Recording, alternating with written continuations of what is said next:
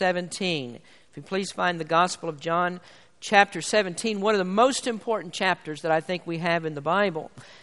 I want you to imagine, if you can, for just a moment, what it would be like if you could sit in on a conversation that was taking place between two almighty, omnipotent members of the Godhead.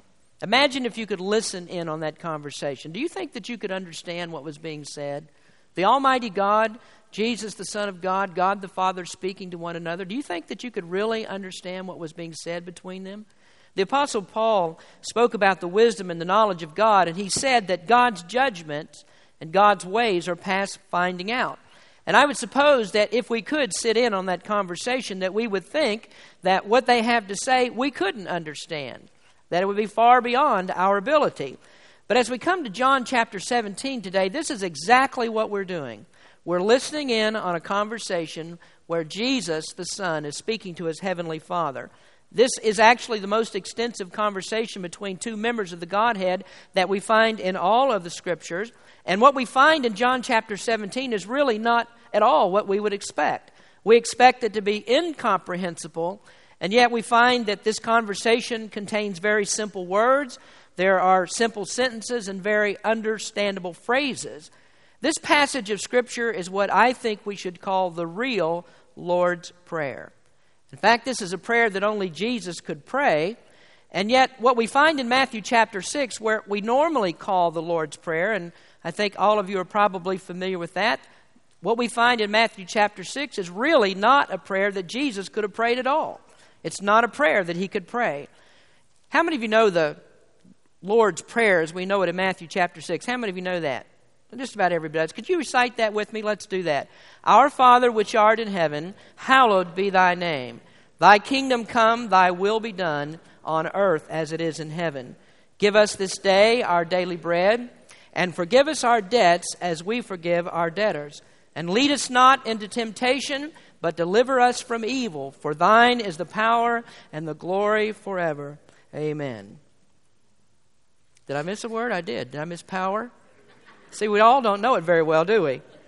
I've never been in a church where we people recited the Lord's Prayer. You know, I've always been taught as I was growing up that Matthew 6 is a model prayer. The disciples asked Jesus to teach them how to pray, and Jesus gave them this model prayer. But there's actually a line in this prayer that tells us that Jesus could not have prayed this prayer himself. And that line is this one, where he says, Forgive us our debts as we forgive our debtors. Jesus never had to ask for forgiveness. Jesus was the perfect Son of God. He never committed any sin, and so he would never have to ask for forgiveness. So, Matthew 6 is not really the Lord's Prayer, it's a model prayer. And the prayer that the Lord actually prayed, one that only he could pray, is found right here in John chapter 17. And this is where Jesus is speaking person to person, intimately with his heavenly Father. Now, today I want to talk to you about the petitions that Jesus makes in this prayer. It's not a prayer that we can pray, only Jesus can pray this prayer. I'd like you to stand in reverence for the reading of God's Word, if you would please.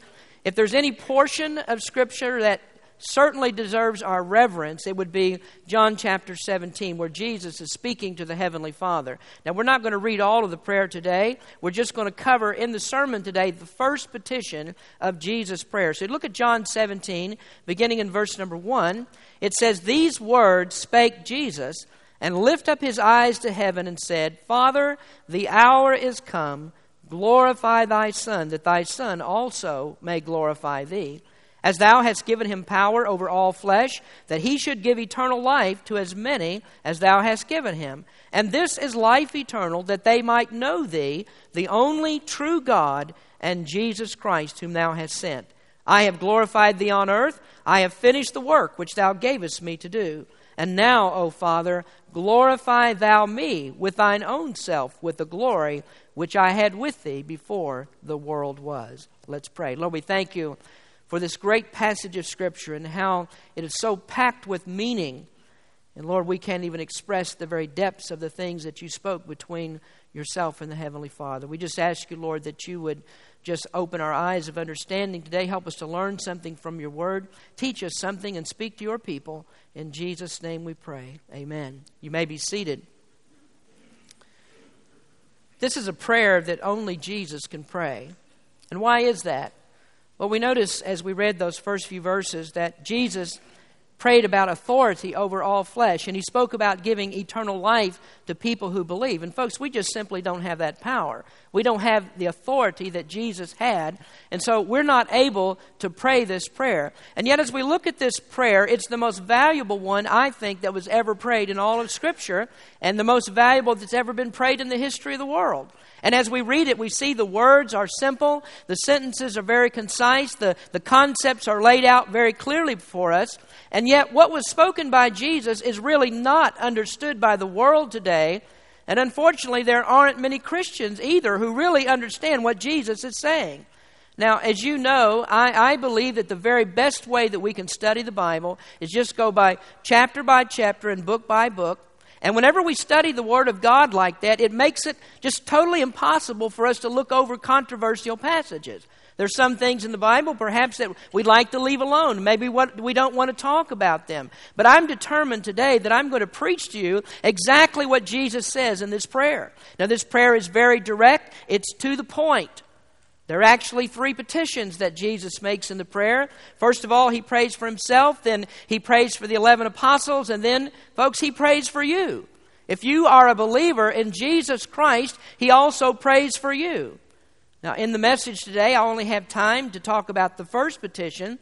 Next week and the week after, we'll cover two more petitions that Jesus makes in the prayer. But I want you to pay very close attention today because what I have to say to you is not the normal, simple Sunday morning sermon that I, that I usually preach. So I want you to notice first today the first petition of this prayer, which is a self prayer for past glory. We notice in the scriptures that Jesus prayed that he might be glorified as he once was. In verse number one, he says, Father, the hour is come, glorify thy Son, that thy Son also may glorify thee. So Jesus prayed for himself. And he prayed that he would be glorified, and in that glorification, the Heavenly Father would also be glorified. And may I say to you this morning a point that you really need to get into your heart and into your mind that the only way that you can give glory to God is through the person of the Lord Jesus Christ. He's the one who receives the glory, and by giving glory to Him, we then give glory to God. Jesus said, I'm the only way to the Father. And so you'll never glorify God unless you give glory to the Lord Jesus Christ. So Jesus prays for His glory. How would he be glorified? Well, he tells us one way in verse number two. He says, As thou hast given him power over all flesh, that he should give eternal life to as many as thou hast given him. So, how is Jesus glorified? Well, we can say that he's glorified by giving eternal life. Christ is glorified because he gives eternal life. Now, I think that all of you would probably agree with me that eternal life is a very important concept for a Christian. I mean, how could you ever have joy? Uh, how could you have peace in your heart unless you know that by putting your faith in the Lord Jesus Christ, that one of these days He's going to give you this eternal life? And this is one of the ways that Jesus is glorified because he gives eternal life to those who have been given to him. And then, as the people receive this eternal life, one day they're going to go to heaven, they'll be with Jesus in glory, and forever they'll sing praises to the Lamb of God. In Revelation chapter 5, it says, And every creature which is in heaven, and on earth, and under the earth, and such as are in the sea, all that are in them, heard I saying, Blessing and honor, and glory and power be unto him that sitteth upon the throne, and unto the Lamb forever and ever. So one day all creation will glorify Jesus Christ. As I preached just a few, a few days ago, a couple of weeks ago, that, that even if you are plunged into the darkness of hell by being an unbeliever in Jesus right now, someday you will acknowledge Him. You will acknowledge the one to whom all power and glory belongs. But I want you to listen to me very carefully because the Bible tells us that we all have an eternal choice. There's an eternal choice for every person. In Romans chapter 6, verse 23, we read, For the wages of sin is death. The Bible teaches that all of us are sinners. We've broken God's law, and because of our sins, we've earned something. Now we understand that concept if you work for someone, you earn a wage, you expect to be paid. Well, the Bible says that as sinners, we earn a wage, and the wage that we earn is actually eternal death, separation from God. Now, the Bible's not primarily talking about physical death here, that comes along with it, but primarily a person who is not a believer in Jesus Christ, and every person born into the world comes that way. We have chosen eternal death as the way that we want to live. And eternal death means that we're going to go to a place that's called hell. So all of us are sinners by nature and by choice. And every single person has made their choice. And their choice is that they're against God. That's an eternal choice that all of us have made. So we've all chosen against God, and so therefore all of us have chosen eternal death. But let's go back to Romans 6:23 because I didn't read all of that scripture. It says for the wages of sin is death, but the gift of God is eternal life through Jesus Christ our Lord. God's gift is eternal life. Now, we understand a gift is something that you receive. And you may choose to remain on a path leading to spiritual death, or you may choose to receive that free gift of eternal life. Now, I know that every person here would say, well, that's not a hard choice at all. You've given me the choice of eternal death and going to hell and, and, and being there forever in the fires of hell. And you've given me the choice and say, well, you can go to heaven, you can live with Jesus in heaven forever and ever. That's not really a hard choice to make at all. Sign me up for that. I'm going. I'll make my choice. You ever wondered why that there are so many people in the world and that every person doesn't make a choice to go to heaven? You ever wonder why that there aren't more people signed up to go to heaven? Why is it that some people choose to go on in their sin and they're gaining these wages of eternal death? Why do they choose to live that way and go on that way and they never come to Christ for salvation? Well, I want to answer the question for you by telling you what eternal life is. Notice this statement on your listening sheet today. Eternal life is to know God through Jesus Christ. Now, listen to Jesus' words in verse number three. He says, And this is life eternal, that they might know thee, the only true God, and Jesus Christ, whom thou hast sent. Now, there the Bible actually gives us a definition for eternal life. You might want to underline that in your Bible today. Here's the definition Knowing or having eternal life is to know God. And knowing God means giving up all other concepts of what you think that God is. Now, the Bible tells us that we can know God in certain ways. For instance, the scripture says that we can know God through the light of nature.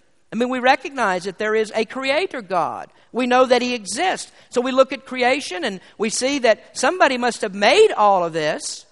And so we know that we understand that there's a God. But this is not the kind of knowledge that Jesus is speaking about. He's, he's not talking about nature because nature will never lead you into a relationship with God.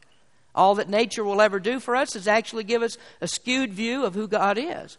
Now, Paul tells us that what nature did for those who weren't among Israel, because he says in Romans chapter 1, he says, because that when they knew God, or they understood God through nature, they glorified him not as God, neither were thankful but became vain in their imaginations, and their foolish heart was darkened. Professing themselves to be wise, they became fools, and changed the glory of the uncorruptible God into an image made like to corruptible man, and to birds, and four footed beasts, and creeping things. So, do you see that? People saw God through nature, but they didn't glorify God simply because they understood that there is a creator.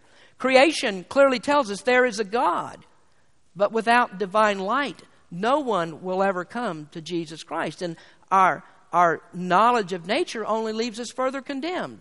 So people naturally have the light of nature, but they abuse that light. Then the Bible also tells us that we can know God by learning the laws of God, by trying to be a good person, trying to be what God wants us to be, following His commandments, then we can learn a little bit about God that way. But that's not what Paul is speaking of either. Paul also addresses the fallacy of that notion in Galatians chapter 2.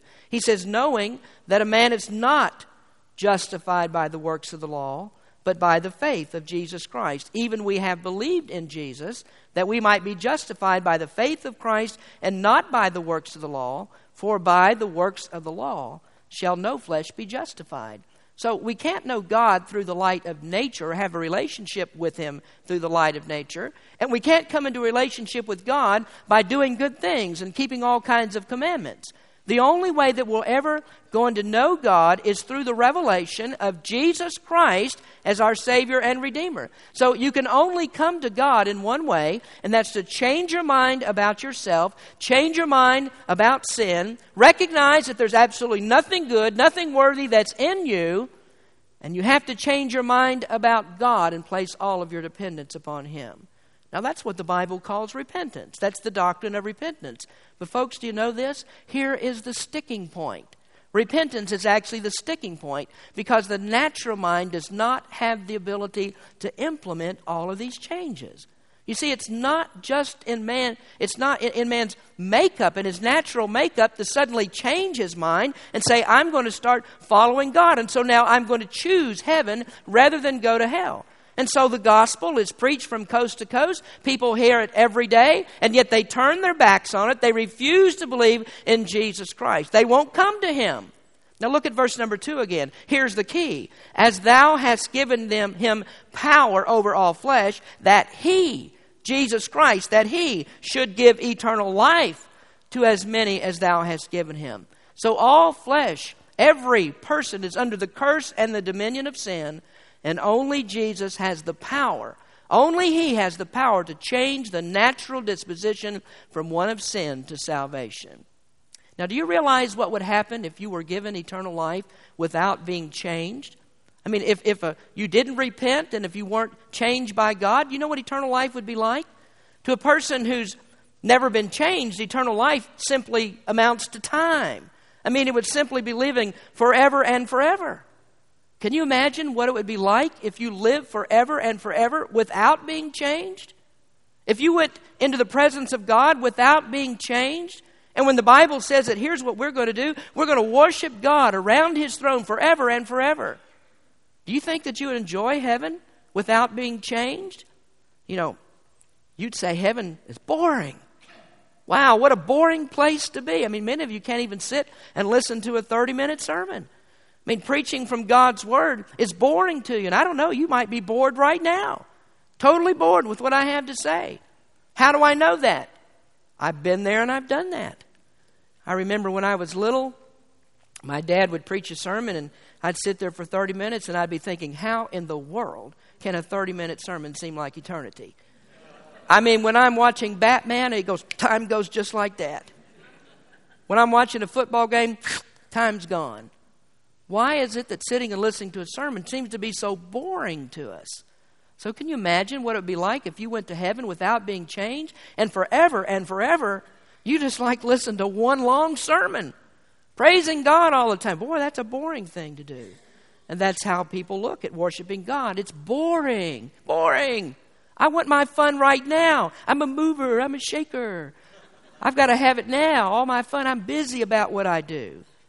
And that's why eternal life can't just mean time. Eternal life is also quality, it's a quality of life. Eternal life is knowing God right now through the person of the Lord Jesus Christ. It's having a personal, intimate relationship with Jesus Christ. And I'll tell you, friends, when you are in a relation with Jesus, it's never boring.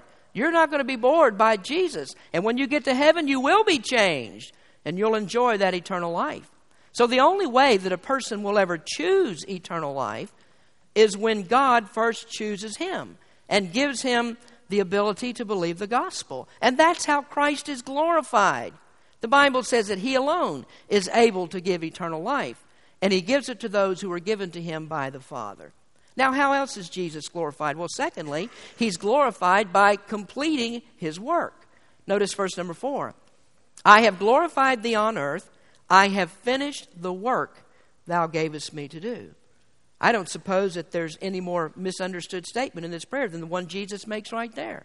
Seems like a very simple statement. It is a very simple statement, unless you have an axe to grind. I mean, unless you have a mixed up conception of what Jesus' work is, let me tell you what Jesus' work is. Jesus' work is to complete salvation, not to save people in prospect, not, not to put people simply into a salvable state, But Jesus' job is to finish salvation. Completing salvation means that he saves everybody that he intends to save. And if he doesn't do that, it's not completion, it's failure. I'm not going to develop that thought fully today. We're going to come back to that a little bit later. Right now, we're talking about glory. Christ is glorified in Jesus' work, or God is glorified in Jesus Christ as well. Now, there's some things that we can discover about the glory of Jesus Christ. First of all, Jesus' glory was covered by his humanity. It was covered by his humanity. Now, you might be a little bit confused about the word glory. It's a word we use all the time, but what does glory really mean? Well, there's actually a, a very long etymology of this word in the Hebrew and the Greek, but in the Old Testament, many times when it uses the word glory, it means to give weight to something, to give honor to something, or to, to recognize the importance of something. So the glory of God would be to recognize the worth of God because of all the uncommon attributes that He has. I mean, we think about God, that He's merciful, God is righteous, God's perfectly holy, God gives grace, and on and on and on. We can think about the, the different attributes of God. And God finds worth, or we find worth in God because of those great attributes that He has. Now, when the disciples saw Jesus, they recognized his value as being God and possessing all of the attributes of God. So that's just another way of recognizing that Jesus and the Father are one. Jesus said, When you have seen me, you have seen the Father. And what he meant by that was, I have all the same attributes of God. So, one of the ways that he, he he's saying that he completed God's work is through his ministry, through the things that he did on this earth. The uncommon things that Christ did that showed us that he was God, that he was able to do all these things, that he was God. But that can't be particularly what Jesus is saying in this part, because in verse number five, he talks about the glory that he had with the Father before the world was ever created. So this glory can't be related to his earthly ministry. Now, in other words, what I'm trying to say to you, if Jesus was, was praying for his glory to be given back to him, he couldn't be talking about all the attributes that he has with God because the Bible very clearly tells us that when Jesus was on this earth, he was God. He had all the attributes of God. So he didn't give up any portion of being God. When Jesus was right here on the earth, he was God in the flesh, and that means that he possessed all the attributes that God has. And so when Jesus prayed that his glory would be restored, he couldn't be praying about those particular kinds of attributes. So he's not talking about glory in that way. So, what does he mean by glory? I mean, there must be something else. I mean, something that we readily recognize in the way that we may think of glory. And indeed, there is another way that Jesus is talking here. In the Jewish mind, a display of God's glory was accompanied by light. And this would be a light that was so brilliant and so dazzling that no one could look into that light. There's a very graphic example of this that we find in the Old Testament. That's when Moses went up on Mount Sinai. You remember the story? Moses went up to speak with God, and when he came into the presence of God, there was the bright, shining light.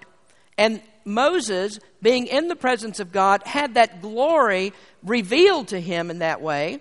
And the Bible says that when he came down from the mountain, that his, faith shone, his face shone. I mean, this brightness was all about him. He was so bright that the people said, Cover yourself up, Moses. Cover up your face because we can't see you. We can't get into that light. Folks, Moses had a suntan that wouldn't quit. I mean, it was shining out there. So that's one way.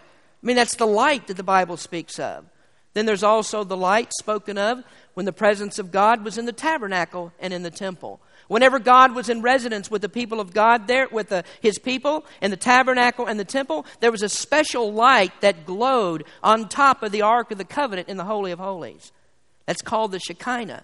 Later in, in uh, Hebrew writings and Greek writings, it's called the Shekinah. And so whenever I speak of the Shekinah glory, that's what I'm talking about. That special light, that presence of God that was in the tabernacle and in the temple. Now, here you see we're starting to get a picture of this first petition of Christ's prayer. Christ prayed for his past glory. And so he's praying for this glory that he had with the Father all the way back when the world began.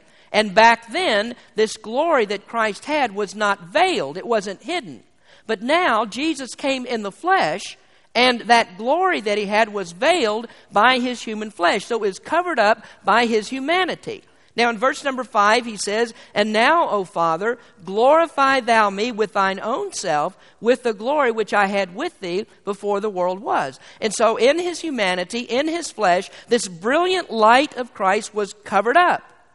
Now, that was absolutely necessary. It, had to be covered.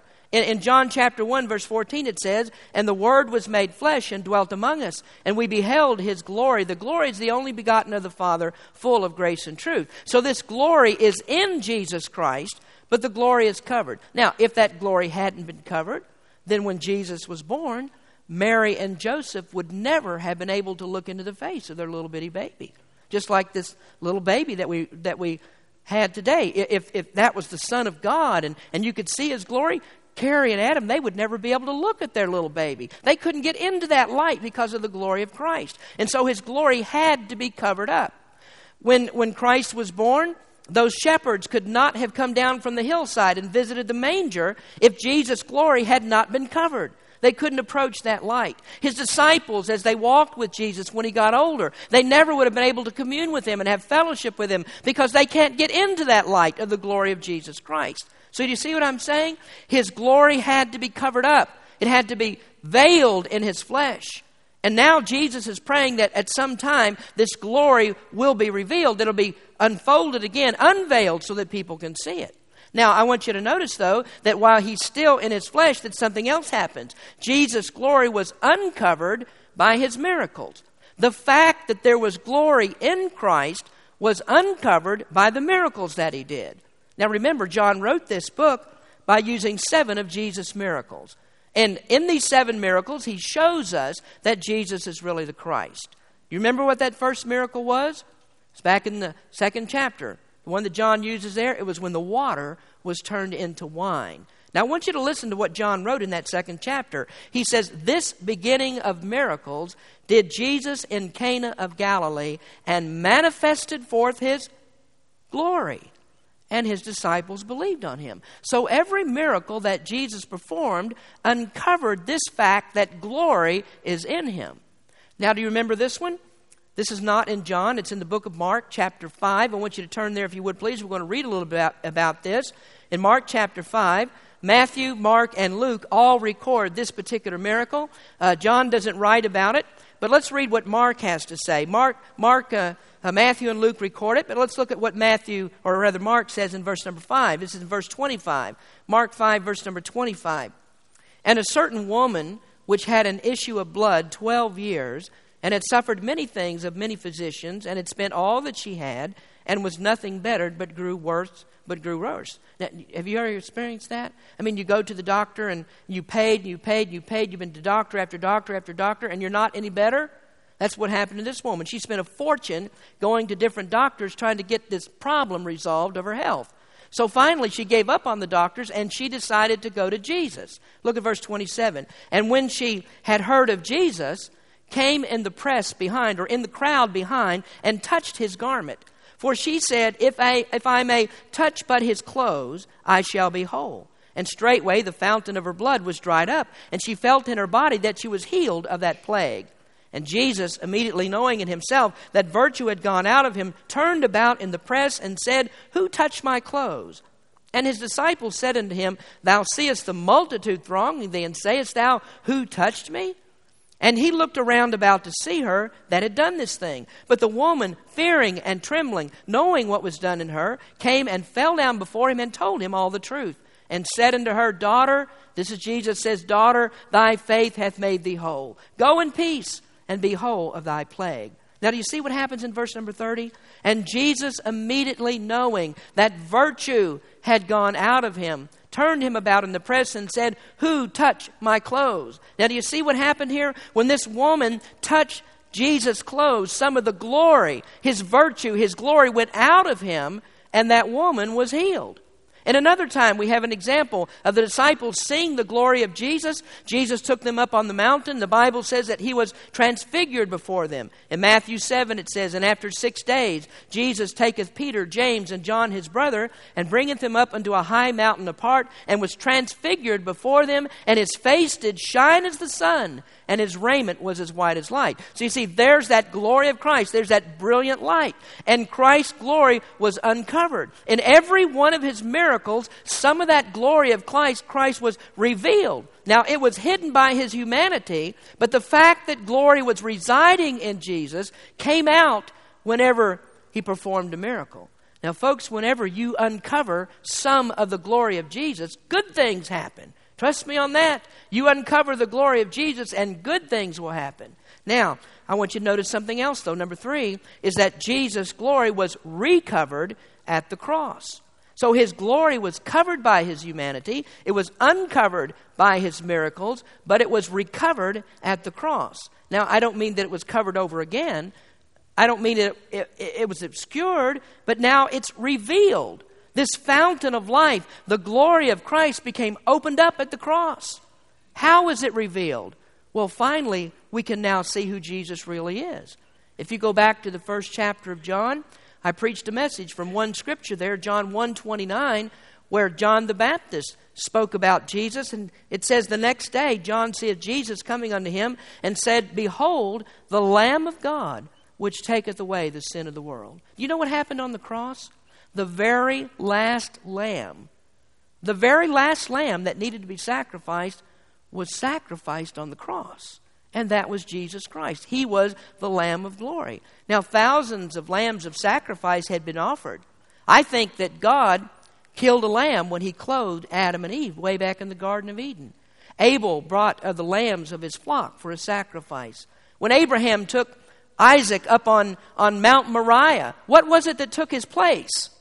It was a ram, it was a lamb that God substituted in the place of Isaac on the night of the Passover. It was a lamb that was killed, and the blood was smeared all over the door for protection from the death angel. In the tabernacle offerings, there were lambs that were killed. In the temple dedication, thousands upon thousands of lambs were killed. Down through the centuries, they, they sacrificed perhaps even millions of lambs in anticipation that Jesus Christ, the final lamb, would come. And when Jesus rode into Jerusalem just one week before he was to be crucified, he was accompanied by thousands of lambs that were brought in for the Passover feast. But when Jesus went to the cross, friends, he was the real lamb. He was the precious lamb of glory, the lamb without blemish and without spot. He was the lamb who brought glory who brought God glory at the cross. Look at verse number four of our text. I have glorified thee on the earth. I have finished the work which thou gavest me to do. That statement was made in prospect of the death that Jesus would die on the cross. Do you remember what Jesus said when he was hanging there? He said, It is finished. And God received glory, and Jesus received his glory through the cross. When he surrendered his life, he gave his spirit back to God. And now what's happened to Jesus? Do you know? Now he's exalted. Where is he now? He, he's right back there with that glory that he had once before. That's what he prayed for. So he accomplished at the cross redemption for everybody who believes. And these are the ones that he intended to save. And his glory is accomplished by their salvation. So where is he now? Where is Jesus now, and what does Jesus look like now? Now, they couldn't see him because his glory was covered up. But what does he look like now? Well, first of all, I want to tell you that he doesn't look like the pictures that we see. He doesn't look like he's with long, soft brown hair and blue eyes. He's not like that. I mean, who, ever saw a Jew who looked like that? That's not what Jesus looks like. But what does he look like now? What do you know that John the writer of the Gospel of John was actually able one time to see what Jesus looks like in his glory? It's found in the book of Revelation when John was given this special revelation. In Revelation 1, verse 14, he saw Jesus and it said, His head and his hairs were white like wool, as white as snow, and his eyes were as a flame of fire, and he had his feet like unto fine brass, as if they burned in a furnace, and his voice as the sound of many waters. And he had in his right hand seven stars, and out of his mouth went a sharp two edged sword. And his countenance was as the sun shineth in his strength. And when I saw him, I fell at his feet as dead. Can you imagine that? Coming into the presence of the Son of God, and it says his countenance was like the sun, shineth in his strength. You ever gone out in a, in a bright summer day like today or a spring day and looked up into the sky and tried to stare at the sun? You can't do it. Well, imagine if, if we didn't even have the atmosphere to filter out some of the sun's rays and you stood right there looking at the sun. Would you be able to stand in the brilliance of the sun? You can't do it. And so John says, I fell at his feet as dead. And friend, I'll tell you, when you come into the presence of the glory of the Son of God, you won't be able to stand. You'll fall at his feet as dead. And so this is what Jesus prayed for. His first petition is a prayer that he might be glorified. And friends, when Jesus went to the cross and he paid it all there, when he perfectly finished it all, when he gave eternal life to his own, Jesus was glorified. And right now, he's in glory. Now, I want you to notice the last statement today. I've only, I've only covered one of Christ's petitions. We're going to come back and talk about the others later. But I want to leave you today with this thought Christ is our glory. Brother Dalton sang about that just a moment ago. That's why I asked him to sing this song. I will glory in the cross, in the cross, lest his suffering all be in vain. I will weep no more for the cross that he bore. I will glory in the cross. Friend, I want you to understand that if you believe in Jesus, there is no shame in the cross. The cross was not a place of doom and defeat. The cross was a place that symbolizes life and liberty. It's freedom from the dominion of sin. It's victory over death and hell. And I want to ask you have you experienced that victory? Do you know Jesus Christ as your personal Lord and Savior? Have you been changed by Him? Have you been brought from death into life? Well, if you know Christ, He is your glory, and He's the only way that you'll ever see glory. Paul said, But God forbid that I should glory save in the cross of our Lord Jesus Christ, by whom the world is crucified unto me, and I unto the world. The Bible says, The wages of sin is death but the gift of God is eternal life through Jesus Christ our Lord. If you don't know him, you need to trust him today. Do you see why John 17 is such an important chapter in the Bible? The glory of Jesus Christ. And the only way that you'll ever see his glory is if you put your faith and your trust in him. I hope that you'll do that today. Trust him, and I promise you, you will see the glory of Christ. Let's pray. Lord, we thank you so much for Jesus Christ for the glory of the Lamb. I ask you, Lord, that if there's any person here today who's not yet seen the glory of Jesus, that you would put it into their heart to come and trust you for salvation, and that glory will be revealed. I thank you, Lord, for Christians here in this auditorium today, those who know you, whose hearts rejoice because they know that day of glory is coming. I ask you, Lord, to speak to their hearts. Continue to strengthen us and abide with us, Lord, as we abide in you. Bless this invitation today. May we see Jesus in all things high and holy and lifted up. And Lord, may we put our trust in you and glory in that cross. In Jesus' name we pray. Amen. Let's please stand as we